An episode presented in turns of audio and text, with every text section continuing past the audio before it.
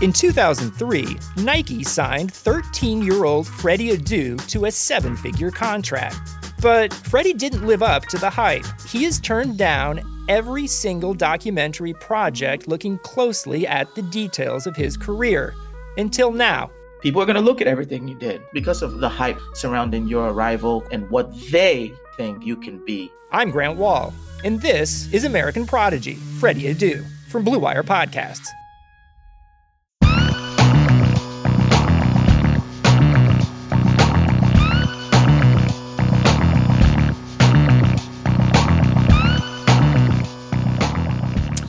Welcome to the Fantasy Football Report, a Roto-Viz radio news show covering the serious and mocking the ridiculous N F L news of the last week. I'm your host, Blair Andrews. With me is my co-host, Hassan Rahim. Hassan, how's it going? Um, and, you know, really uh, living the dream, suffered a lot of hard luck losses today, um, bubbled everything in D F S, but I'm really excited to, uh, for a guest.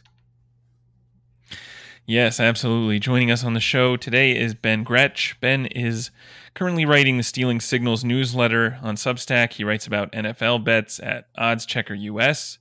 Follow him on Twitter if you aren't already at YardsPerGretch. Ben, thanks for joining us. How's it going? It's going good. Yeah, Stealing Signals, uh, originally uh, a Roto-Viz article. Sean Siegel uh, thought product. He he he came up with the, the idea for the article and the, the name. Or just the idea that I would write about every team every week. I kind of came up with the the actual structure of it. But yeah, I mean, that's uh, always love being back uh, on the Roto-Viz airwaves and, and chatting with you guys, especially. Yeah, definitely. Uh, I mean, I'm sure a lot of our listeners are f- pretty familiar with what Stealing Signals is all about. But for anyone who hasn't uh, hasn't checked it out yet, what uh, what exactly are you getting into in that newsletter? Yeah, it's just like a fantasy-focused uh, review of uh, like game-by-game review. So I'm just uh, for each game breaking down the like a the the snap shares and like a key stat, and then the the kind of the selling point is what of the game um, I thought was signal, what I thought was noise, what what trends are we seeing that we can rely on going forward, and what is going to you know. peter off and, and we don't need to, to you know make big uh big actions on, or if you know if it's noise that we can we can leverage, then potentially we're you know selling players that are overperforming or or buying low, what have you. But um yeah just kind of breaking down the the action from from every game. It's a you know it's a descriptive looking look back and kind of just walking through my process as I go through a lot of different key stats, from, you know, running back high value touches, which is one of, you know, my favorite way to look at running backs, to, you know, air yards and routes run. And, um, and, you know, a lot of the stats you guys are, are constantly discussing over here at Roto-Viz, but that's sort of the focus of, of the review. Yeah. Uh, it's definitely something that I, I try to read every week when it comes out. It's uh, a good way to really orient your, self to the week ahead, I think, and uh, try and try and get a feel for how to interpret, you know, the games that just happened. So uh, you definitely want to check that out if you haven't already. Uh, let's get right into the news. First item: Ronald Jones rushed twenty-three times for one hundred ninety-two yards and a touchdown. He caught one of two targets for six yards in the Bucs' Week ten win. So Ben, what are your thoughts on this workload split between Jones and the rest of the Bucs running backs? Well, I mean, I think the one of the key parts of this particular game was that Jones fumbled early, and I would have not expected him to finish with a, a line of twenty-three rush attempts. Uh, we we kind of have this pretty good feel that Jones is going to start. He's going to be the early down runner. Byron Leftwich is going to call first and down runs up, first and ten runs up the middle every single time, like he did when you know when he had David Johnson in Arizona a few years ago. Calls the same up the gut run every single first and ten. Um, and then Leonard Fournette's going to be kind of the passing downs back and, and also play on early downs. Um, but you're, you're sort of looking at, and I think this game confirmed this even more, you're sort of looking at one back in Jones that's going to be better in plus scripts, and the, the other back, Fournette, that's probably going to be better in in trailing scripts. Um, Jones, you know, continues to kind of struggle in the passing game. I don't I don't know if I would call his the, the incomplete target toward him a drop, but it was certainly a catchable pass. Uh, Brady threw it pretty hard, but he's not, not – I'm a Rojo fan. He's not the best catcher of the football, um, and he's got to get those fumbles in check and everything else. I, it's going to be tough, and, and I think Arians is kind of uh, – from, from a philosophical standpoint, wants to sort of rotate. He wants to keep guys fresh. I, I almost think because this game played out how it did, we're more likely to see more of Fournette next week.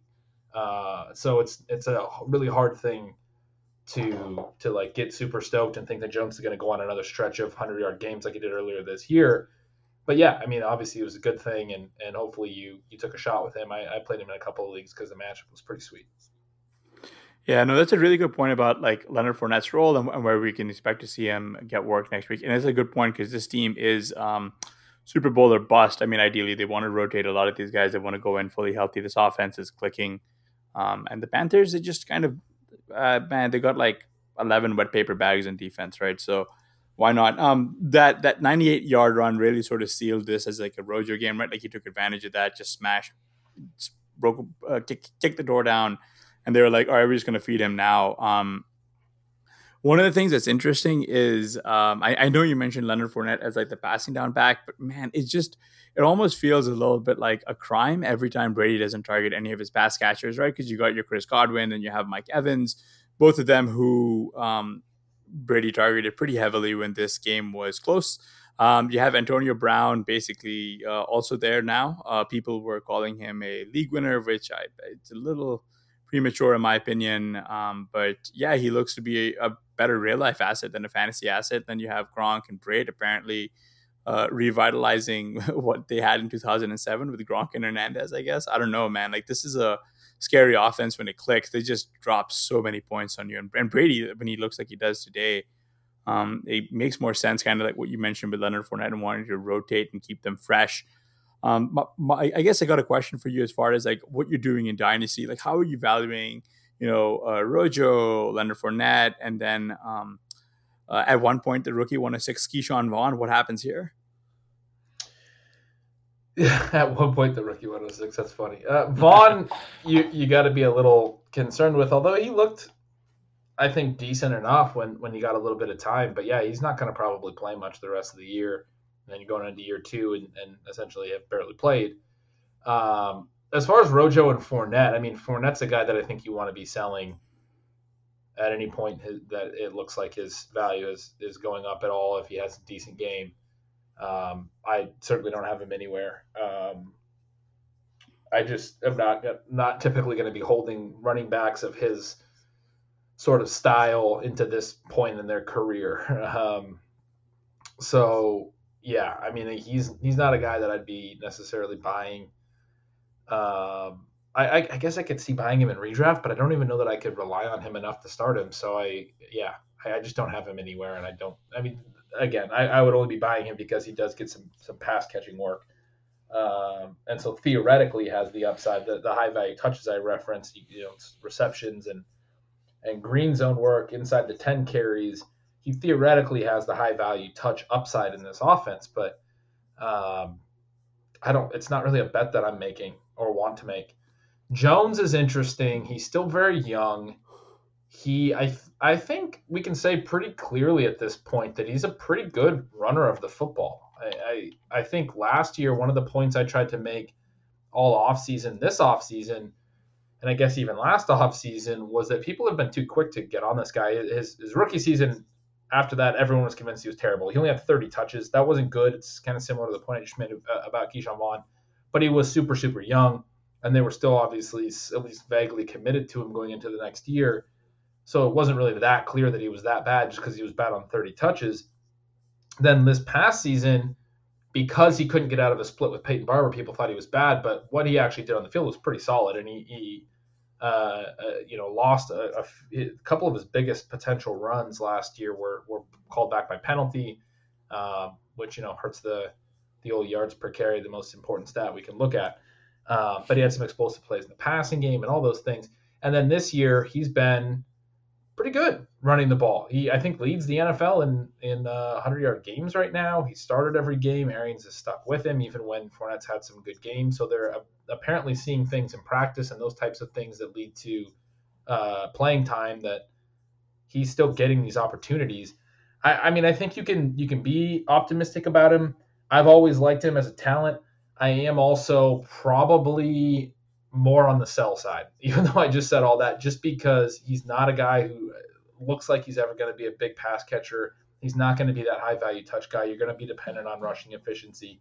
I don't tend to hold those guys in uh, in dynasty, because as soon as the efficiency goes, they lose half a step, their value plummets really, really quick.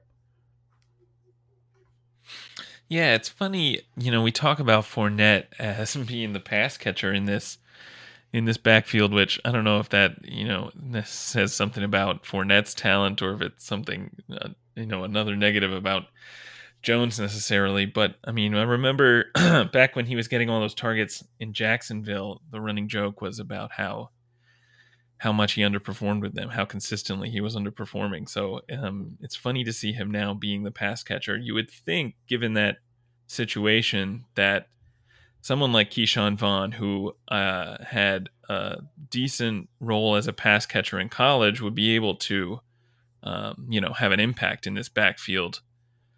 Um, are you still bullish on him in Dynasty? Like, are you buying him uh, at a discount now?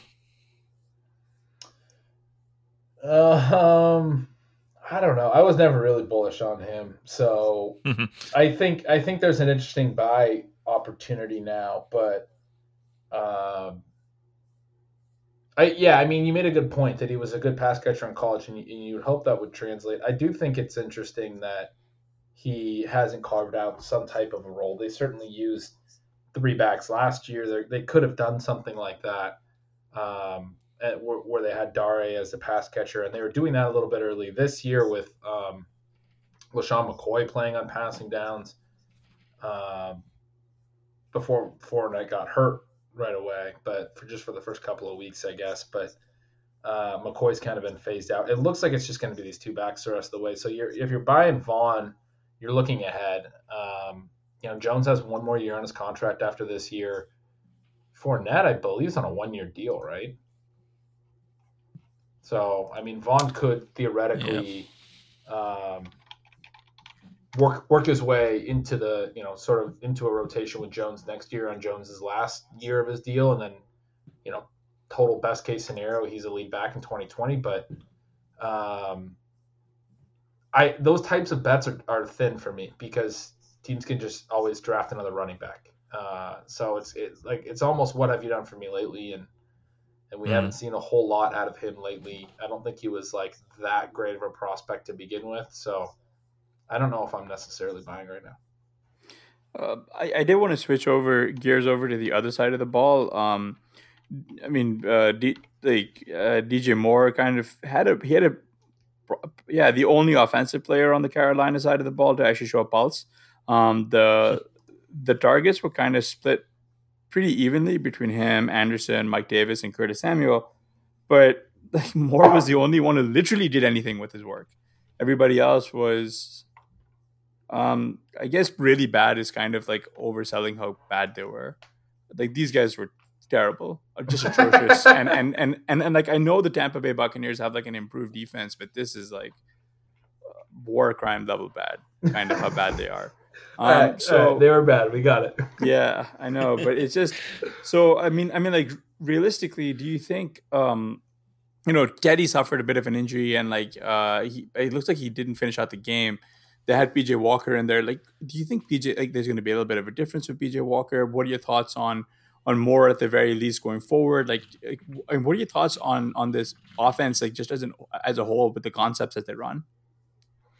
Yeah, the offense is, is has been interesting all year, obviously. Like, coming in, it, it would have made more sense, I guess, just logically, and I think everybody was kind of expecting this, that Robbie Anderson would be the deep threat and Moore would be running his routes a lot like where Robbie Anderson has been running it, but it's been the inverse. Moore is this, you know, outside alpha receiver running downfield routes. Robbie Anderson, they're using his speed more uh, you know, laterally than vertically. He's running a lot of drags. He's running a, a lot of these um, underneath routes and, and racking up a lot of targets at a lower A DOT. And it's been successful. I mean, I think it's a, you know, smart, spread out sort of modern passing game that, that makes a lot of sense. Um, and you can't really knock it. Robbie's been good. Robbie's a very good receiver. I, th- I think a lot of Roto-Viz type people have always been been on the, the Robbie Anderson bandwagon. Um, but it hasn't been great for Moore, obviously, to be in that role now. He's still been productive. And it's funny, like, I've been getting a lot of flack. I was really high on Moore. Um, and I expected him to have a much higher target rate than he's had. But even at this deeper uh, average depth of target in this different role and earning fewer targets, unfortunately, because a big reason I thought he'd get so many targets that they'd be running underneath routes, which would fit so well with Teddy Bridgewater because he loves to throw underneath. Um, and so Moore running the downfield routes is not a good fit with Bridgewater. Uh, even with that, he's been successful. He's, you know, he's taken a short pass, shown off his yak ability and, and gone to the house in that uh, New Orleans game. He's also been, he's also caught some downfield touchdowns. Part of the knock on Moore coming in this year was the guy can't catch any touchdowns. He catches all his passes underneath. You know, at what point do we realize that he's going to have a low touchdown rate his whole career? Well, now that he's playing this downfield role, he's been generating touchdowns. Uh, not a ton, but he scored again this week.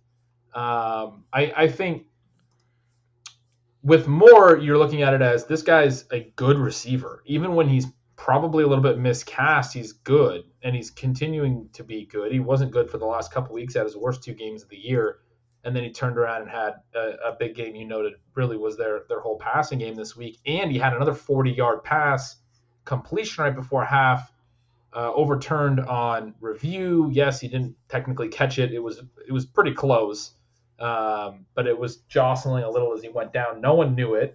They enforced a penalty. They got to the line. Bridgewater was trying to, you know, call a hot route to Anderson um, instead of snapping the ball. And finally, Tampa calls a timeout. And then finally, after that, after the penalty and a timeout and everything, the booth initiated a review and they overturned Moore's catch. I mean, he could have easily had an even bigger day if they just would have ran a play. I, I I'm I'm. optimistic about Moore, and then I think the switch you noted is is interesting because P J. Walker is this guy. I don't know if anybody you know out there watched a whole lot of X F L. I certainly did because uh, I'm a degenerate.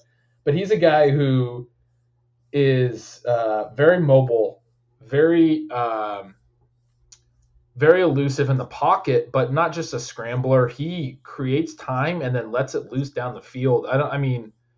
You know, you can compare him to the, like Lamar Jackson or Kyler or somebody, but I don't know if like that's really the best example. He's a he's a downfield thrower. He played um, oh he played at, at where did he play at Temple? Did he play at Temple? Under Rule, I think. Um, I, I don't know Robbie. What it's called. What's that? Robbie? No, uh, P J. Walker. P J. Walker is a good question. I think oh, he may have played at Temple, uh, but he played in one of these college offenses that was like a spread offense. Yeah, he played at Temple. Spread offense, yeah. You know, extend the play, very vertical. You know, you're thinking four wide, and that's how their X F L offense was. June Jones was running it. June Jones, old Hawaii coach and S M U coach. Um, and that's how they, they ran this this X F L offense, the, the Houston Roughnecks, and they were uh, the best team in the league. He was the M V P of the league. He was phenomenal.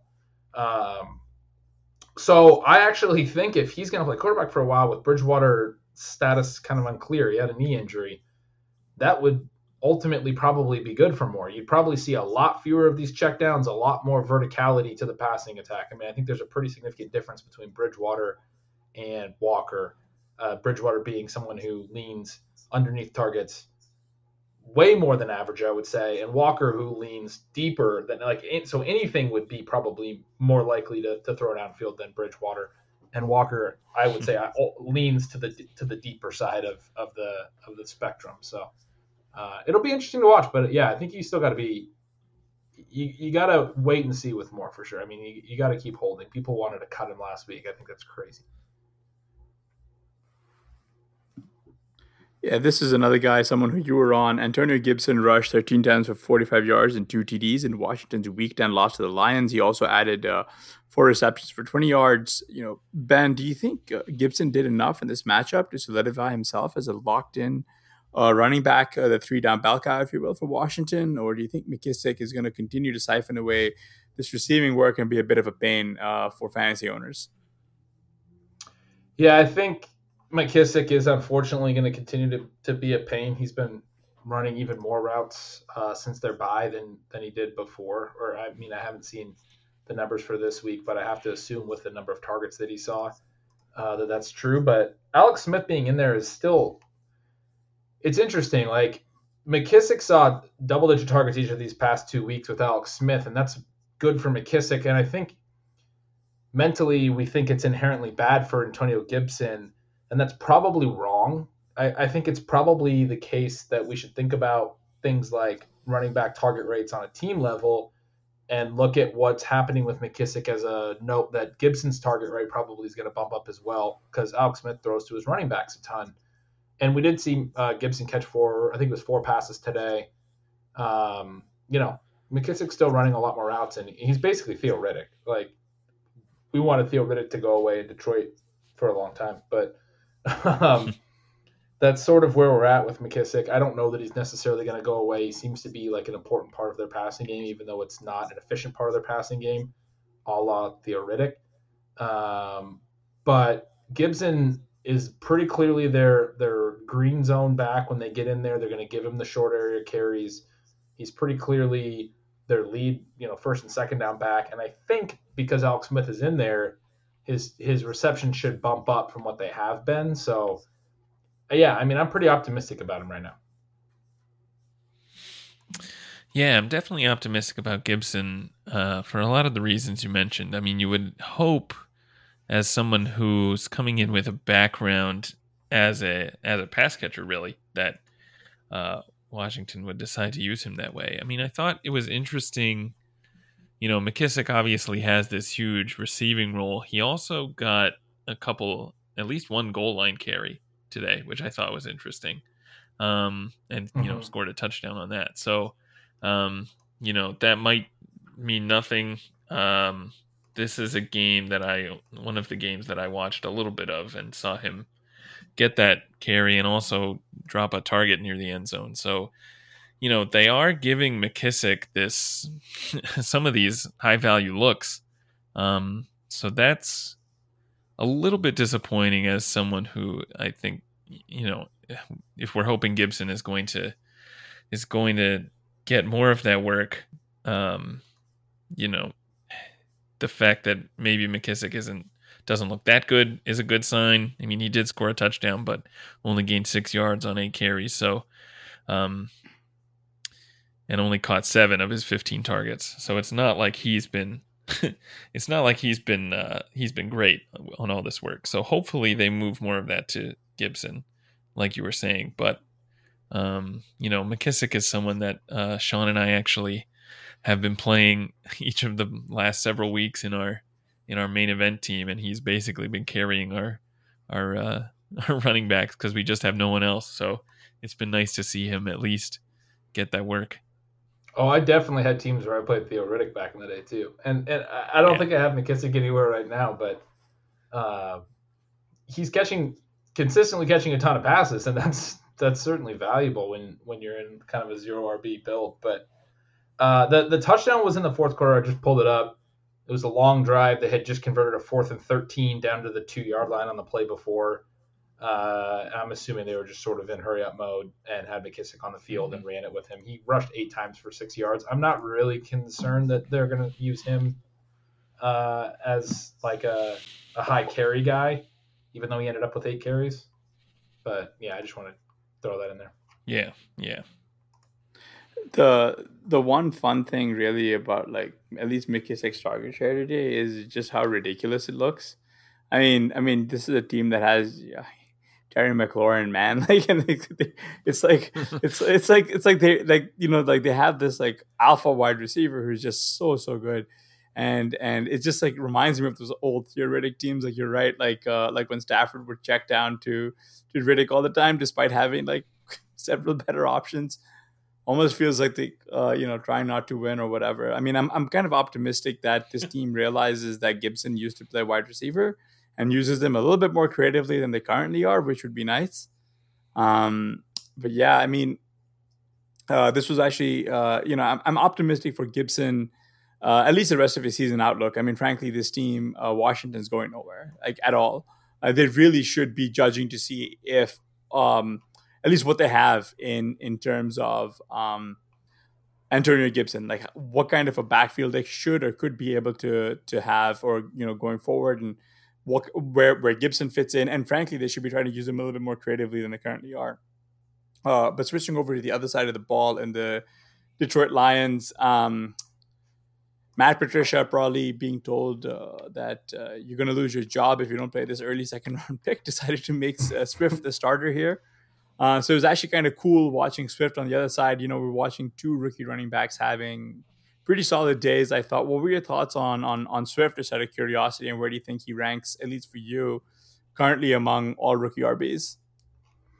Yeah, he's been a guy that's had that that high-value touch upside all year. He's had the pass-catching role. He's been running the most routes out of this three-headed backfield, um, and they've also been giving him those those high-leverage green zone touches. And so we've seen that upside a little bit, even in like a forty percent snap share role. Uh, but this was really interesting, certainly, to, for them. I haven't seen the snap snap counts yet, but they, they seem to have gone to a much more, a much clearer uh, split with him in the lead.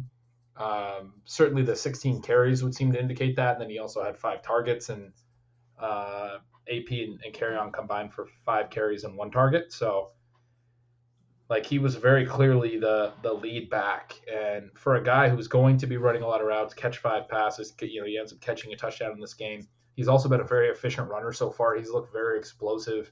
Uh, anything you'd want to see on film for, you know, anyone who, who might value that, I think you've seen it.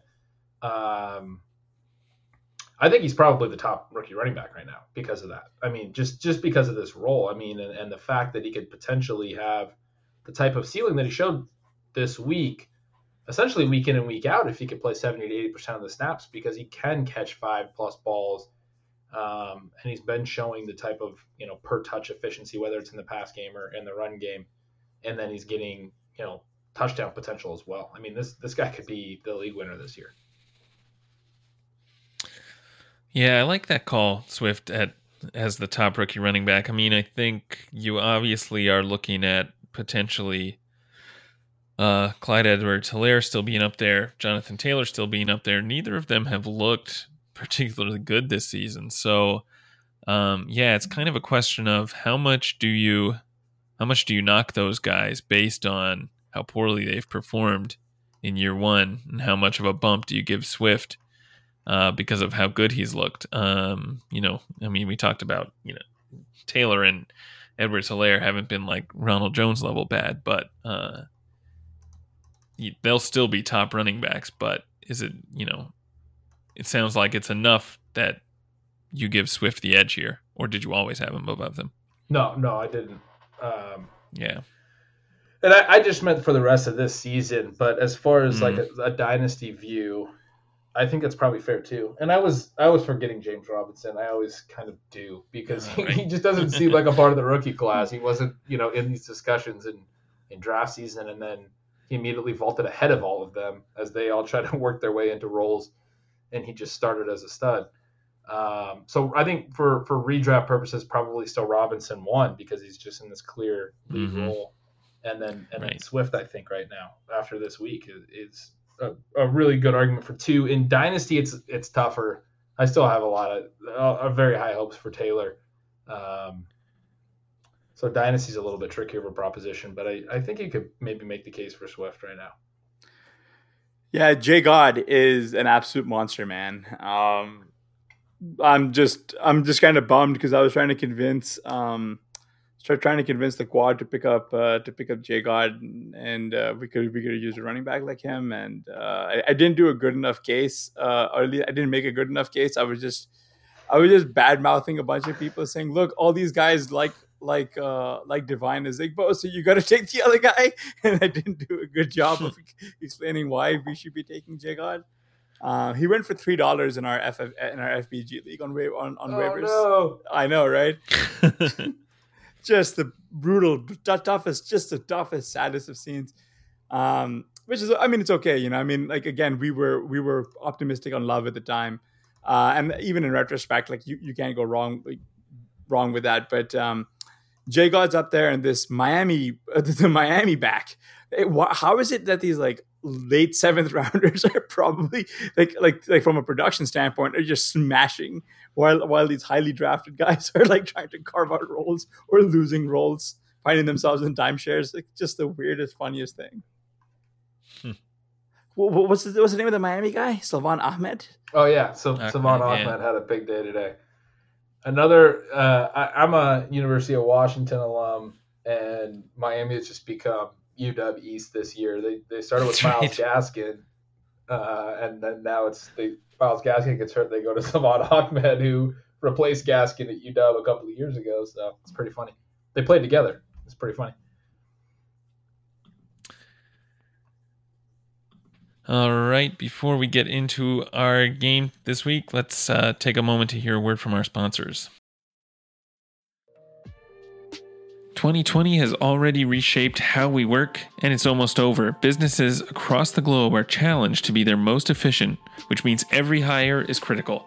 Indeed is here to help. Indeed is the number one job site in the world with more total visits than any other job site, according to ComScore. Indeed helps you find quality candidates quickly so you can focus on hiring the person you need to keep your business going. Unlike other sites, Indeed gives you full control and payment flexibility over your hiring. You only pay for what you need, you can pause your account at any time, and there are no long-term contracts. Now, Indeed's new way of matching you with candidates instantly delivers a short list of quality candidates whose resumes on Indeed match your job criteria that you can contact the moment you sponsor a job, making Indeed the only job site that can move as fast as you do. seventy-three percent of online job seekers in the U S visit Indeed each month, according to ComScore, so it's clear Indeed can help you get the quality hire you need. That's why more than three million businesses worldwide use Indeed for hiring. Right now, Indeed is offering our listeners a free seventy-five dollars credit to boost your job post, which means more quality candidates will see it fast. Try Indeed out with a free seventy-five dollars credit at Indeed.com slash BlueWire. This is their best offer anywhere. Go right now to Indeed.com slash BlueWire. Offer valid through December thirty-first. Terms and conditions apply. What's up, listeners? This is Curtis Patrick. I just wanted to stop by and say thank you for supporting Roto-Viz Radio. You are the absolute best audience in the business, and I know it. As a special thank you, I'm offering ten percent off your next Roto-Viz subscription. Just use code twenty twenty R V radio at checkout. That's right. Go to roto viz dot com, click subscribe, and enter code twenty twenty R V radio at checkout for ten percent off. You can even extend your subscription. Oh, and one more thing. If you haven't ever done it, please rate and review the podcast you're listening to right now on Apple Podcasts. It's really easy. It only takes like ten, fifteen seconds. Just do it. We'd love to hear your feedback. Now, back to the show. All right, starting off our game, we're going to play Fantasy Believe It or Not. Uh, Hassan, you want to remind the listeners what this what this game's all about? Is yeah, I mean, P G version of the game? Yes, sir. We were in corporate. We oh, sold out. We sold out. Except no one gave us any money. We're just doing it, doing it for the kids, I guess. I don't know. That's great. Um. So, uh, but like uh, the the only fun twist here is, uh, do you think any? So for the run, running backs and wide receivers, do you think they finish at top twenty-four in their position? And for any tight ends, I guess, and quarterbacks, do you think they finish within the top? I'm just looking through a sheet here. Do you think they finish in the top three? Um, so we can uh, get started here with Kalen Ballage, who rushed eighteen times for sixty-eight yards in week ten against the Dolphins. I will say I don't believe that he's going to be a top twenty-four back from this point on, but that's only because they're going to have guys come back at different times. Uh, I think he's going to be pretty good for the next couple of weeks. It's interesting that he stayed so clearly ahead of of Troy, Troymaine Pope, and and definitely Joshua Kelly has has fallen out of favor. So um, Ballage has kind of a, a lead role here, and this is an offense. When we talk about the high value touches, this is an offense that's consistently generated high value touches, consistently thrown to backs. It's been a lot of different backs, but even since Eckler's been out, uh, you know, when it was Jackson and Kelly for a few weeks, uh, Pope when you have that one big week. The Chargers have consistently generated running back receptions and, and running back touchdown potential. So um, you got to like the, the lead back. It, it's worth chasing, even though it's been a revolving door. Uh, I did have one question before we move on, though, a little bit about Joshua Kelly. Why, in your opinion, do you think he's like fallen out of favor? He had such a hot start as a rookie. And, um, and uh, you know, so like I'm curious about that. And, you know, do you think like when Eckler shows back up, he's just going to be like the guy again? I think Eckler will, yes, uh, as long as he's healthy, I mean, health permitting. Um, Kelly, don't really have an explanation for it, but usually with rookies, it's the it's the you know the the stuff that you might hear about that relates to practicing. That they're not they're not doing well in, in blitz pickups. They're not processing information well enough. I did notice in the game today that Herbert turned back in the first quarter, I think it was, uh, and Kelly was in. And went for a play action, and Kelly was on the opposite side of him. Um, I speculated about similar with Jermichael Hasty last week. Um, there was a weird play with the Niners, but uh, it looked a lot like that play where it seemed like the running back just ran to the wrong side. And I don't know if, you know, if Kelly got mixed up on that or Herbert did, but that stuck in my mind because I'm I'm trying to figure out the same question that you just asked me, and I was like, well, maybe he's just making a lot of mental errors like this, not picking up the playbook and these types of things. Josh Jacobs rushed twenty-one times for one hundred twelve yards and two touchdowns in the Raiders' Week ten win over the Broncos. Yeah, I mean, I'll say I believe this. They're, um, you know, this is Josh Jacobs. He's got he's got to run a lot. Uh, D- Devontae Booker had two touchdowns later in the game when it was more in hand, and I think Booker's a really interesting stash. I wrote about him in Signals the last couple weeks, uh, and picked him up in a couple spots. He the, he looks very clearly like the this year's DeAndre Washington if something happens to Josh Jacobs. Um, and I think it'll be popular now that he, he had this eighty-one-yard, two-touchdown game behind Jacobs.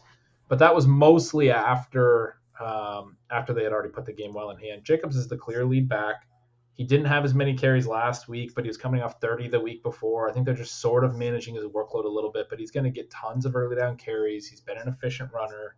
Um, and they're they're like forcing him a few targets a week, even though he doesn't run a ton of routes. They're, they want to make it clear that they're using him in the passing game, or, or they're just trying to feature him in the passing game, whatever it is. But he's he seems like he's going to get you know three catches most weeks, so he's a he's a fine low end R B one.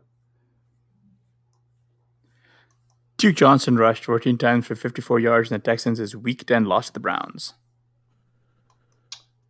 Um. Yeah, he's interesting. I guess I'll say he's going to be sort of on the borderline, but I'll, I'll say I don't believe that he'll be top twenty-four just because uh, David Johnson will probably be back at some point. But um, he, you know, they, they used him a ton last week after David Johnson got his concussion. From what I saw today, he was basically the only running back being used again. It was a uh, oh C J Procise had a had a reception, but no other back had a carry. It was a super windy game, bad offense on both sides. You can look at this rushing line and be like, okay, he wasn't very good. But both both teams kind of knew that there was no downfield passing. Uh, you know, you, you can adjust your defensive strategy accordingly when there's thirty-mile-an-hour winds. And I think that makes things challenging. Cleveland was able to run the ball, but they've been able to run the ball. Houston wasn't, and, and they're typically not. But I think in better better situations, he could definitely have a little bit better efficiency than he had this week, and hopefully catch a few balls as well. It's not a great uh, great offense for high value touches because they don't they don't use the, the running backs a ton in the red zone or as much as other offenses, and they don't throw to the backs a ton. But um, he just seems like he's going to have such a massive snap share that he's he's worth starting for the for the near term at least. Russell Wilson completed twenty-two of thirty-seven passes for two hundred forty-eight yards, two interceptions, and a fumble in the Seahawks' Week ten loss to the Rams. So I guess I do I believe that he sucks, or do I believe that he's going to be good the rest of the way? How do I say that? I, I think he's. I think this is a blip. Um, he's looked really lost for a couple of weeks in a row now, and I can't really explain that. Um, I actually had someone ask me directly, like, what's going on with Russell? And I, I'm like, I don't know. Like, he just looked lost. Even late in the game, they needed to get back into it. They didn't look like they were into it. They didn't look like they were, uh, you know, in any type of urgency. It was like the old Andy Reid joke when they had Alex Smith, um, when they would just take like six minutes to, when they're down two scores and there's six minutes left, and they take six minutes to get their first score and then have no time left. That's what it felt like. They they just ran the whole game out to get their first score. Um, and he had, yeah, he had a really bad interception early, throwing back across his body on a ball he should have just ran. Uh, bad decision, even worse throw, frankly. He could have he could have thrown it a little bit behind the, the tight end and still maybe made it work, but it was it was just poor all the way around. He he's made some boneheaded plays, cut and dry, but I it, it's interesting. I think people kind of expect Russell Wilson to play perfectly because he can and does so frequently. He makes mistakes like this. He made mistakes like this in the uh, crazy game at San Francisco last year. He threw a really bad interception that almost cost him that game. They ended up, uh, I think, pulling it out in overtime. Um, and then he, he bounces back, too. He's still going to be the same efficient guy. He's not a guy that I'm concerned about, like, suddenly not having it anymore. He's obviously got tons of talent. Um, didn't throw the ball to, to D K Metcalf very much at all this week, but I don't expect that to be a, a trend. So I, I think he'll bounce right back. Yeah, I'm, I'm with you on that. I just wanted to add that, uh, uh, you know, maybe he could use Gordon Ramsay in his life yelling at him. Um, I don't know. but but um, realistically, I think one of the bigger issues is that this offense has looked kind of lost for a while. But, like, they've also tried to reestablish the run. But, like, uh, it, it, randos on the, run, on the roster. D J Dallas is fine. Alex Collins has done a stint here before. Uh, but it seems it really does feel like uh, there the offense has gone back to emphasizing the run. Plus, McVay seemingly has, and I, I don't know what what they do. Like, cause like it, it seems like uh, they have the number of the C- the Seahawks team, and I think really all it does, all like it's just a matter of who can be stupider. I think like re- like realistically, I'm, I'm not. I don't think McVay is like all he's cracked up to be. And like, I really am not a big fan of Carroll and Schottenheimer as like the, the coaching staff. So I do think that this is just a matter of them trying to, you know, getting too cute, like, um, and outdoing it. I mean, the fact that they, they're not, you know, like the fact that we went through the first half and D K Metcalf doesn't get a target is just the weirdest, just the weirdest thing. I mean, I mean, yes, Jalen Ramsey is very good. But just, I mean, Metcalf has been lined up against very good wide receivers, like cornerbacks all season, and he's doing really well. Like, just just trust, you know? And, like, I mean, like, the fact that they're not willing to be more pass happy and, like, pretend to be a balanced offense, I don't know. I, I feel like that's really, um, really kind of throwing a, a wrench in their plans because this this defense cannot stop anyone, right? So then all, all that happens is you're slowing down the pace of the game and adding more variance. I don't know. I feel like I feel like the Seahawks are, were better off when they were playing in these track meets because, you know, Russell Wilson uncorked uh, is is uh, a special sight. Yeah, and, and really they've lost three of their last four now. I, I I do think it's worth noting that really the only reason, maybe not the only reason, but a big part of it is just turnovers. They they turned the ball over at least Wilson's turned the ball over at least three times in each of those three losses. Um, as a team, they have four turnovers in their six wins combined. So, yeah, I mean, you turn the ball over, that's that's tough. This is the first game he hasn't thrown a touchdown all year. He's been, coming into this game, he was averaging three and a half touchdowns per, per game, passing, and uh, has one rushing as well in the year. And he doesn't throw one at all in this game. And, you know, this is probably sort of the, the low point of his season, but it will it will flow back, I think, and, and he'll um, – They'll they'll have to make some adjustments. Obviously, some you know some teams are doing some some things that are making it a little bit more challenging on him. He's he's been turning the ball over a ton, which is a big part of it. But um, I I just don't think I don't think we'll continue to see him turn the ball over three times a week. You know, I just don't I don't think we'll keep seeing that. K J Hamler caught five of ten targets for fifty yards in the Broncos' Week Ten loss to the Raiders. Yeah, Hamler's interesting. Really good prospect, right? Um, man, you guys can speak to that too. I know you guys both do a ton of work on that. Um, there's there's a lot of opportunity in this in this offense. At the same time, Tim Patrick got thrown out of this game, and there was you know a come from behind element to this, and, and some of this volume came late.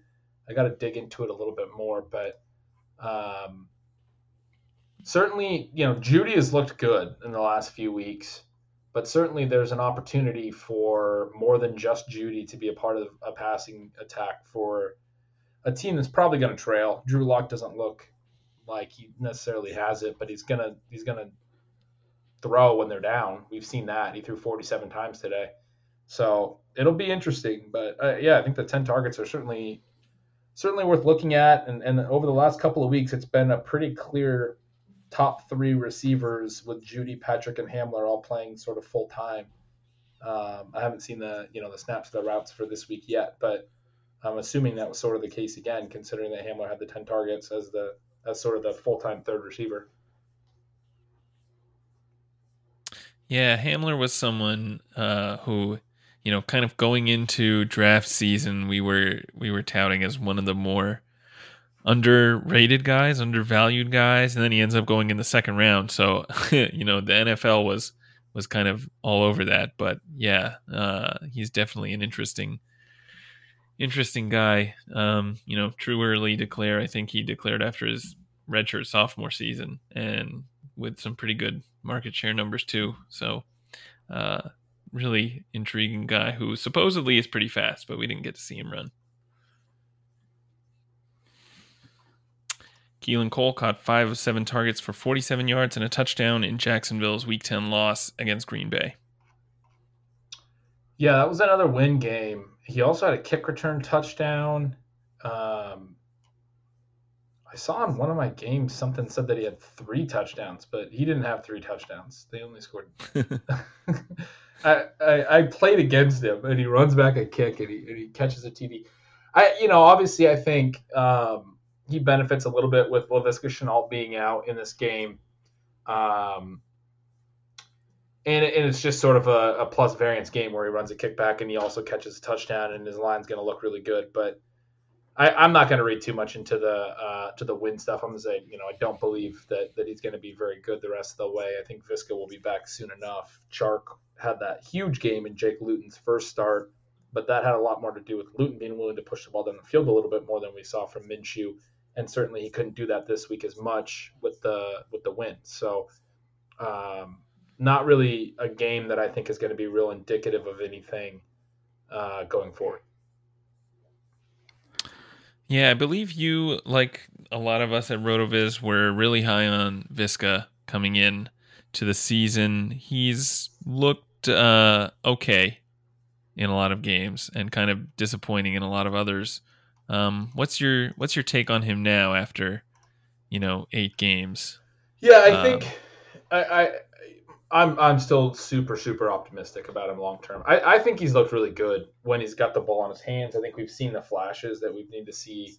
Um, they haven't been a like a great passing offense. Chark has struggled too. But uh, Visca's role is also progressively increased. Uh, his route share had progressively increased. He had set season highs in, in routes per dropback each of the three weeks before their week eight bye. And so I was actually really stoked about him last week in week nine, and then he, he hurts his hamstring and only runs routes on twenty percent of dropbacks. We don't really get to see him play, and then he, and then he misses week ten. But to me, that progressive buildup was very similar to what we saw from A J. Brown last year. That's not to say he's going to do what A J. Brown did down the stretch, but very similar to what we saw from A J. Brown, very similar to what we saw from D J. Moore the year before, um, vaguely similar to what we saw from Juju the year before that. There, it's not uncommon for rookies, and Blair, you've shown this, that the rookies are more productive in the second half of the season. It's not uncommon for them to build to a full-time role and then be a bigger part of the offense, but for it to take a little bit of a while. Um, he's been running a decent share of routes, but not being super productive. This offense has spread it around a lot, but I, I do think as he's built, there are some reasons to think that the second half of the season could, could be a lot more um, interesting for him than the first half of the season. The tricky thing is now that he, he you know, he picks up this hamstring injury. It doesn't sound too serious. Hopefully he's back in, in a full-time role in week eleven. Um, but yeah, I, I think we're a little bit spoiled with some of these other rookie receivers in this class with T. Higgins and Justin Jefferson and so many guys just going off already, um, that it's hard, it's, it's easy to forget that like what the, the slow crescendo of Laviska's rookie season is sort of more indicative of what we've seen from some of the, the big rookie years in the past where they've, they've waited until week ten or week eleven to really start hitting. So hopefully we see that from him. I wouldn't be too worried about Visca. I mean, this team is one and eight. They've got the inside track at the second uh, overall pick. Um, so from a dynasty perspective, let me paint you a picture. Justin v- Justin Fields, Jacksonville Jaguar. That sounds like pretty it. good. Yeah. Um, this one doesn't sound that good, but uh, Malcolm Brown rushed six times for three yards and two touchdowns and caught two of two targets for eighteen yards. In the Rams' Week ten win over the Seahawks. Um, yeah, I mean, I, I don't, I don't believe that. I yeah, the Rams' backfield is frustrating right now, right? I, I, I think it's going to be this three-headed committee. Um, you know, Darrell Henderson has looked very good, but they seem to really want to be incorporating Um, Akers as much as possible. Henderson was banged up a little bit here, but but Akers ends up leading the backfield in carries. I'll be curious to see the snaps. We know that Brown plays way more on passing downs than the other two and has been running a lot more routes than the other two, um, which is really so really problematic for the upside of Henderson uh, or Akers. They essentially, like Henderson's best games have essentially been just the rushing efficiency side, right? Like we talked about earlier in the show, and that's tricky. And it's just, it gets exponentially more tricky when, you know, now Cam Akers is back and he's playing alongside Henderson on the early downs, and then Malcolm Brown's taking all the pass passing downs. But at the same time, I don't think you can trust Malcolm Brown to do anything close to this and be, be like, it's almost like he would have the most value because he could catch passes. And now that he, he, you know, he gets two touchdowns in this game, Uh, he's getting these, these you know, green zone touches as well. But I just kind of want no part of this backfield right now. And I have parts of it. I have Darrell Henderson in a lot of places, but I, but I want no parts of it. This is such a Matt Asiatis, like, stat line. It really is. We talked about the some of the other rookie running backs earlier in the show. I wonder where you would have Akers ranked at this point in the season in Dynasty. Pretty far down. Yeah. Yeah. Yeah, I mean, behind, um, you know, Taylor and, and C E H and, and Swift and Gibson and Robinson and who am I forgetting? I, I'd have him behind all those people, all those guys pretty easily. Zach Moss. I think I'd have him behind Zach Moss right now. Yeah, I think I agree. I agree. Um, I I mean, you still have him ahead of like A J Dillon, who I loved, but Dillon can't can't even get on the field. But that's that's sort of the territory that you start to get in. Oh, definitely behind J K. Dobbins as well. Mm-hmm. Um, mm. I yeah. I mean, I, I think just based on draft capital, you still have to have him ahead of anyone else. You know, like like a and Dillon had decent capital too, but um, I'd have him ahead of Dillon, I think, but. There's not. I'm I'm looking through the teams right now, trying to think of. Oh, Joshua Kelly's an interesting one. I think I'd take Akers over Kelly, but like that's not promising either. I'd take him over Ke'Shawn Vaughn. That's not that promising. Yeah, that's like, like Akers becomes the Mason Dixon line for what's a good running back in this class and what's a bad one, right? Which is always a bad sign would for you, someone's yeah. value, right? It's would you take him sign. over Anthony McFarland? yeah, I, I think so. But like, that's a good. That's a good one. That's a good one. But I mean, so so Pat Corain and I have uh, have a bet that I absolutely have lost, and it was Kareem Hunt versus Akers. He wasn't willing to book me on Hunt versus Swift. Um, so, but it, you know, is it, Hunt versus Akers, and him and I had like a like a sidebar about it just just later. And of all, like during rookie draft season and draft, you know, draft season back in like June, July, we were we were trying to play the game of who is the Bishop Sankey of this class, because like the, the A D Ps were out, wild out of control, right? And like we settled on like off the off the highly drafted rookies, it was us potentially Akers, and I think now it's like Akers and Dillon are us like one of like both those guys could probably be the Bishop Sankey, right? Like these workout metric warriors that have. Uh, I guess Dillon had better production, but Akers has questionable production, and I know a lot of it points to his like poor O line. But um, but yeah, it, it's just weird because like draft capital was keeping Sankey's stock alive a little bit for a little bit, and and so I think it's going to be interesting to see how Akers plays out because people might be looking at Darrell Henderson's um, yeah rebound as a potential rebound that Akers could have, right? Which is going to hold up his value enough that if you have Akers, I think you trade him. I mean, yeah. like honestly, mm-hmm. I think in the offseason, people are going to look at Henderson and say, well, look, you know, Akers could could do this in year two, and maybe he could, but I, I Henderson's lost a lot of value as well, being someone who drafted Henderson. Um, I, I think Akers is a pretty clear sell here, here and now if you can, but also in the offseason, I think his re, his value will maybe even rebound a little bit as people start talking about that, and then he becomes a pretty clear sell in the offseason.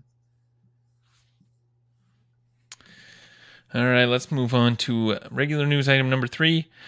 Deontay Johnson caught six of eleven targets for one hundred sixteen yards and a touchdown in the Steelers' Week ten win over the Bengals. So, Ben, the pass-happy nature of this offense has really kind of stifled the value of the running backs. How do you see this offense uh, you know, playing out moving forward? Yeah, this is a really interesting one I wrote about in Signals last week, where they've been running a, a, a decent chunk of um, no-back sets. They've been using Ray Ray McLeod as an additional slot receiver going five wide, a good chunk. Like if you look at their snap shares, James Conner's been playing, and I haven't seen this week yet, but certainly in, uh, uh, I guess, week eight, week nine, Conner's snap share was down, but it wasn't because McFarland was playing more or Benny Snell was playing more. Those guys are almost playing none. Um, it's because they're like, if you add up all their running back snap shares, it's only like eighty percent, or I think it was even lower than that in week nine, because they're running uh, no running back sets twenty percent or more of the time, which is a pretty big chunk. You don't see that a lot when you're looking at snap shares. Um, you know, as much as I, as much time as I spend staring at snap shares, um, because a lot of times you'll see running backs add up to over one hundred percent. You'll see teams that use two back sets. You know, we were talking about McKissic earlier. That Washington certainly does that. Um, So the Steelers are going to these five wide sets, and they're throwing out of out of empty backfields, and and even when teams do that, a lot of times they have a, a back on the field that's split out wide. Steelers aren't doing that. They're using their three receivers, their main three. They're not using James Washington as much, and then they're using Ebron a lot more, and they're using this Ray Ray McLeod.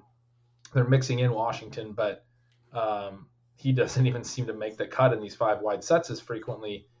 Uh, And and McLeod's kind of their motion man, their their sort of, you know, gadget guy, what have you. But that's not good for, you know, James Conner's routes run. It's not good for his receptions potential. And I think it is really interesting for the Steelers being a really pass-heavy team the rest of the way. I thought it was really interesting. They were well ahead of the Bengals in this game late in the third quarter and still chucking it down the field. Um, they were in a windy atmosphere as well. They were just willing to really air it out. Uh, I saw J J Zacharyson tweet that Deontay Johnson and Chase Claypool were third and fourth on the week in air yards in a game that they won by a ton in a windy game. And then on top of that, Juju led the led the receivers in, in targets, had thirteen targets or whatever it was, and had a big game himself. So this looks like an offense that is going to throw a lot. It, it's tough to know what's going to happen week in and week out. This week, we got four touchdowns from Roethlisberger, each of Claypool, Ju- Juju, and Deontay scored. Claypool scored twice. And we got six targets to Ebron as well, who is kind of coming on as a, you know, a potential tight end pickup, somebody to, to keep an eye on. Um, certainly is the, the fourth option in the passing game, but tight end is such a weak position that he's somebody that I think is interesting for sure. Um, it's, a, it's an offense that we we should probably start getting on. Even though their defense is good, they're shifting towards wanting to throw a lot more and doing these shotgun, you know, five wide sets and, and throwing even when they're leading. So um, they don't really need to be in a shootout if they're willing to do that.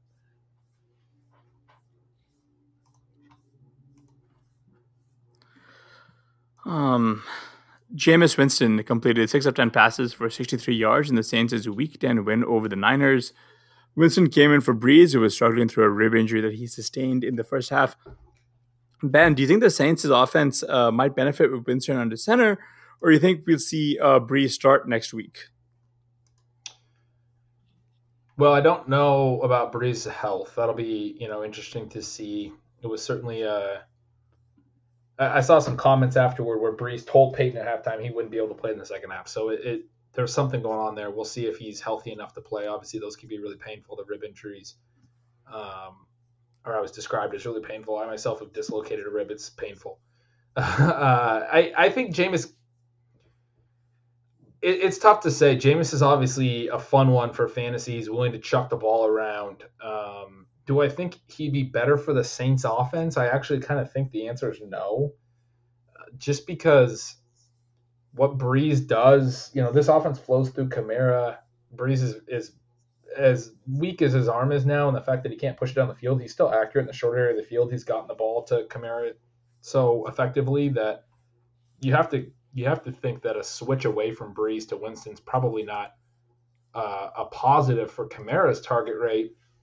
And then same kind of same with Michael Thomas. If you were hoping he was going to start putting together a stretch of ten catch, one hundred yard games like he did last season, you kind of hope that, you know, it's it's with Breeze, who, again, we're talking about five-yard passes. We're not talking about um, downfield, um, you know, sort of vertical options. He would be – Winston would be better for, like, the Traquan Smith, but Smith had a kind of a scary concussion. We'll see if he's – you know, when he's back. But um, I kind of think the way that this offense has operated, Winston is – you know, he's he's willing to take – risks and take chances, and maybe that's maybe that's a good thing overall, but the two guys that I care the most about in this offense are Kamara and Thomas, and those guys kind of rely more on precision. And um, as weak as, as Breeze's arm is, I think it's probably a downgrade.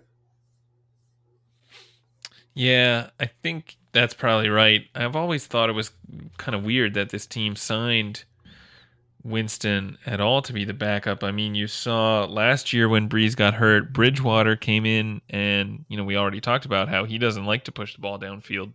So it was basically like a one-for-one substitution, right? The offense didn't miss a beat really at all.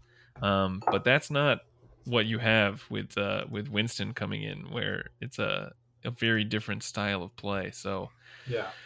Yeah, I think it would be interesting. Like you said, it would probably be good for Traquan, but unfortunately he also got hurt today. So, um, yeah, I think it was good for Kamara owners to see that even with with Thomas back and with Breeze getting hurt, he still got eight targets. He still had a, a huge game. So I think you can continue to rely on Kamara. Uh, but beyond that, it's a little bit, it's a little bit, uh, you know, there are a lot more uncertainties, I think, without with Breeze. Uh, and one other playing. thing we saw, one other thing we saw in the second half was a lot more Taysom Hill.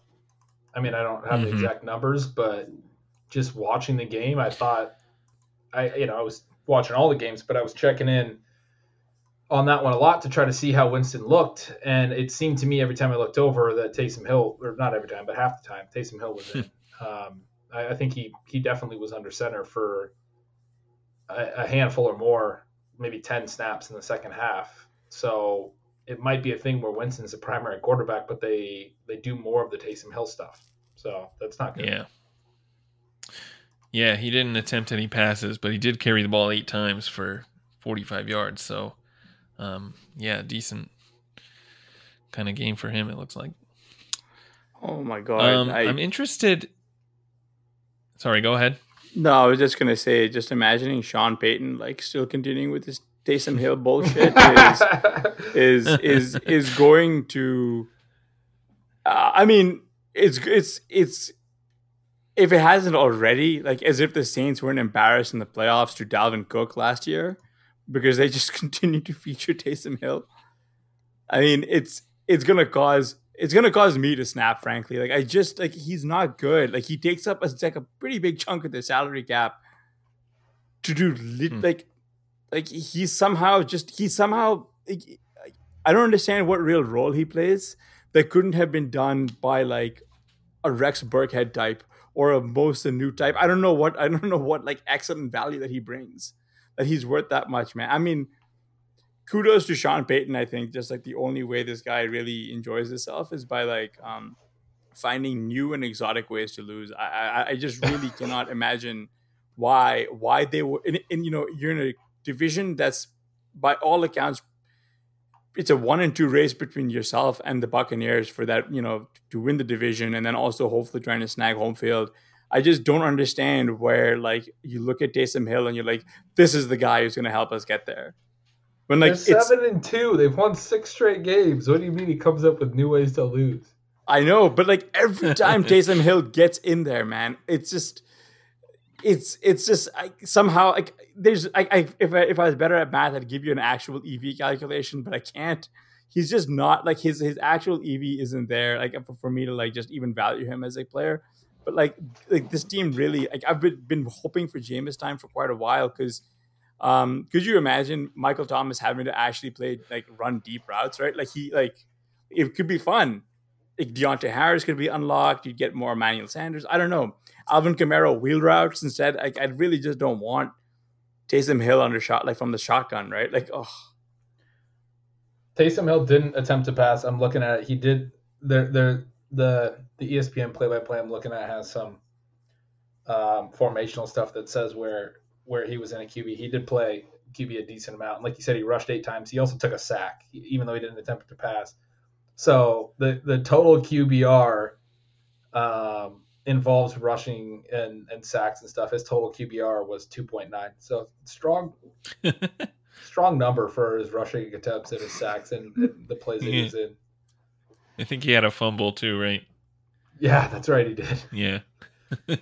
Two fumbles. Um, Lost one and oh, recovered one. Oh, my God. Oh, man. um, we talked a bit about some of these rookie wide receivers early in the show. One guy we didn't mention was on the other side of this game. Brandon Ayuk had fourteen targets. Um, that obviously is, you know, really nice to see for those of us who were who were pretty bullish on him. How do you think he? How do you think this offense and and he really operate if uh, Deebo Samuel is back next week? Well, Deebo, like, I would be interested to see how many targets Deebo has down the field at all this year so far.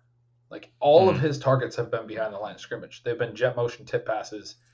Um, two weeks in a row, he had a five five fifty or something like that, and a six six sixty receiving lines where he caught every target he saw, and his air yards were negative in both games. His his A DOT was negative a couple yards because they were all either jet motion tip passes or he would motion in and then swing back to the opposite side for just a quick swing pass beyond the line of scrimmage. But this guy was not not seeing targets down the field at all. And so if he's back and they continue to use him like that, I think Ayuk's still going to be the downfield main guy. Um, and Kendrick Bourne and, and potentially Richie James, depending on sort of how it all works out. I'm curious to go back and look at Ayuk's numbers and look at his A DOT and and and see if, you know, I, I know his touchdown was on a swing pass like I just described. And I presume that a lot of those targets were sort of that same type of usage that he was getting. But he also, in, in other games when Deebo was in the in the in the offense, was seeing – Uh, pass steps down the field and seeing decent air yard numbers. So I think regardless, they're going to find a role for this guy, and uh, he might be sort of the primary downfield weapon, which would be a pretty sweet situation. So either way, I mean, I think he's been very good. He's somebody I was very high on. Shenault, as you mentioned earlier, he's somebody this offseason I had such a hard time weighing Ayuk and Shenault. I had an easier time putting Shenault ahead of some other guys that um, – you know, in rookie drafts with that, frankly, maybe I shouldn't have been putting him over. Like, I, I think T. Higgins was one, but certainly like Denzel Mims and Michael Pittman and some of these guys that a lot of people are like, you have to have them over Shenault. And I just didn't see that.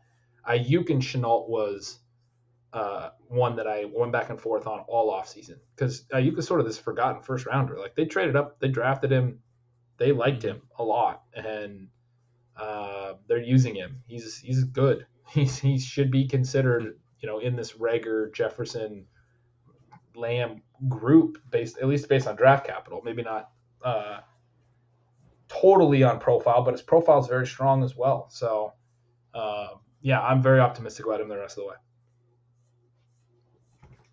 Yeah, I I am as well. Ayuk is interesting because him and Deebo, at least on paper, kind of look like they're the same guy, I guess, like just from like a, you know, biophysical profile, production, Um, age, just sort of like, you know, just kind of the way they win, the kind of ways they, they create, you know, yards after the catch. But, uh, you know, I'll never forget um, that uh, Kyle Shanahan drafted Deebo over A J Brown, right? Like, could you imagine if, if you know, roles were a little flipped? Um, but, uh, but uh, you know, so I am optimistic, at, at the very least, on, on Ayuk's outlook. Uh, Deebo, I don't know. I don't know, man, because like the guy had like he had foot like was it Liz Frank was it Liz Frank surgery that he had right in the offseason? Um, no, he had a Jones fracture. Jones fracture. I, I always get this. I mean, I'm not a doctor. I don't even play one on T V. Um, but but but like Ayuk at the very least, like at least he's hopefully knock on wood healthy for the rest of the season and finishes it out strong because he's one that uh, you know kind of like you said. He looks really good, man. And this is a pretty dysfunctional offense, like all things considered. I, I, like like Nick Mullins was exposed. Um, Jimmy Garoppolo's been exposed. C J Beathard is, well, let's just put it this way. He's already exposed. Like if, he, if they decide to go to him. But like, so it's good to see that there's some modicum of fantasy value to be found here, especially after they lose Kittle for the season. Um, out of curiosity, what would you be paying if you were... Uh, you know, to try and get Ayuk. I don't know if it's possible to even buy him this season. I know I'm not selling where I own him. Uh, hypothetically, in the offseason, what would you be moving to try and get him? Well, I think any anytime you can sell older players for, for youth is uh, is just such a positive move. So older productive players, I would I would be the place I would start. But as far as like pick value, I mean, I think you can. Cert- I mean, probably not a top. I don't know the class well enough, the upcoming class well enough, but a top three or top five pick might be a little tough. But anything in the middle to, to back half of, of a first round pick, I think Ayuk would be worth considering. He's, I think he should have been going there this year in a good class. Um, probably, probably should have been going more like, you know, one ten or one eleven. Um, and he was going in the second round of most, most rookie, rookie uh, drafts. But that's where I was talking about, you know, Shenault and Ayuk, having them valued. And since then, for me, he's only gained value. So, I mean, I, I think trading a trading a mid to late first to get him would be, I'd be comfortable with. I, I think it'd be a win. I don't know. What do you guys? I, I'm not like great on on dynasty trade values. What What are your guys' thoughts? No, I think I agree with that. I think that's about. About the right value, I'm thinking. I mean, Ayuk doesn't have the sort... He doesn't have quite the same profile as a guy like a CeeDee Lamb or something where you can right. see him becoming like a perennial top five wide receiver in the league. So you don't want to give up, you know, a rookie pick that could be a guy like that. Like if you have a chance at a, I don't know, Jamar Chase or something, you don't want to give that up. But... um But I think, yeah, what you're talking about, mid to late first, makes sense. Yeah. I yeah, mean, and I think you probably get that done because you're right about Ayuk, and I think that's known about him. I think that's why he was sort of the forgotten first rounder, is he's not really viewed as this perennial number, you know, top twelve fantasy receiver. But I think he's going to be good. And and there are misses in every first, you know, rookie draft first round. Mm-hmm. And I think we've already sort of seen from him that he can play. He's made some plays down the field. He's made some plays on, on short area plays. He's got really good yak ability. Um, he seems like a pretty clear long-term fantasy wide receiver too, like top twenty-four guy perennially. So, mm-hmm. yeah, I mean, a lot of this class is so good, right? Like you can make an argument for that. A lot of them were kind of undervalued, I guess, during draft draft season. Uh, I'm actually kind of hesitant to trade like a first for, for, I guess most of these guys, like in the, you know, if only because we know next year's class, at least from like the guys who are theoretically supposed to go in the first round, um, they kind of rival what we've got in this class. Uh, I mean, Jamar Chase and Rondale Moore and some of these guys, like they have, it, they're somehow better. Like it's it's crazy to say, but just hear me out, right? They've got the production, but on top of that, they've got the early breakout age, and they're all going to be early declares, right? Like, like if you wanted to point to some red flags on Ayuk's profile, it was the fact that he was a JUCO college transfer and kind of older. Uh, you know, a handful of things that, like, if you're looking to break ties, you want to break it in, you know, in favor of Jamar Chase, a guy who thoroughly outplayed Justin Jefferson, who is smashing the N F L right now, right? Like, I mean, kind yeah, of. Yeah, but he's going to be like a top five pick. Yeah, just kind of wild. I mean. I'm kind of okay with like whole like, like I think if if you find someone who like I guess it kind of depends on your draft and like really it's more like trading that pick when you're on the clock, right? Because there are some people who truly believe in that they want this player, so it's probably like the big for the player, but also the, you know, like the uh, like you could probably trade away if you're on the clock for Ayuk plus a small piece or maybe like a second or something, right? Because you, because if you're trading away that first, then you kind of want another bite. And if if the class is as deep as at least I'm thinking it is, right? Yeah, that's smart. Are there a lot like I, I've definitely, like I said, I'm not scouting college as much during the season because I'm pretty heavily into N F L. But are there a, are there a lot more than Jamar Chase and Ronald Moore? There's a couple more that I've heard names, but yeah, there are there are some really well. So uh, I thought those are the, two like Tyler sort of the consensus top two. Is that there's a, a there's, Clemson dude, right? Uh, Justin Ross. Right. Uh, well, actually, he, he got he had a oh, he had a surgery, like a pretty bad injury. Right. Okay, that's right.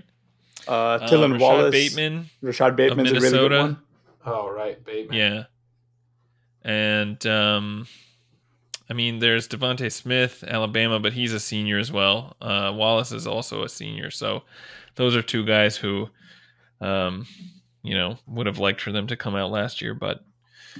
Yeah, I think there are a lot of intriguing guys in this class as well. Um, it's funny, one thing I've been thinking, like Jamar Chase obviously outplayed Jefferson at L S U, but if you own Jefferson, I don't think you would trade him for a uh, for any first right now, right? Right. Yeah. Isn't that crazy? I don't know what we expect. Yeah. Yeah, that's that's sort of what I was thinking is him and, and C D and, and some of these guys you wouldn't probably trade yeah. for any first, and so I U yeah. could be more like a mid to late first. I don't even know, like a, a top five, like I was saying. But I was thinking Chase especially would be a top five pick. I was I wouldn't I wouldn't trade A U for Chase right now, or you know a pick that could be Chase. Right, right. All right, that'll do it for this edition of the Fantasy Football Report. Please remember to rate and review the Roto-Viz Radio channel on Apple Podcasts. Special thanks again to our guest, Ben Gretch. Follow him on Twitter at YardsPerGretch. For Hassan Rahim on Twitter at H R R fifty ten. I'm Blair Andrews at Am I the Real Blair? Thanks for listening.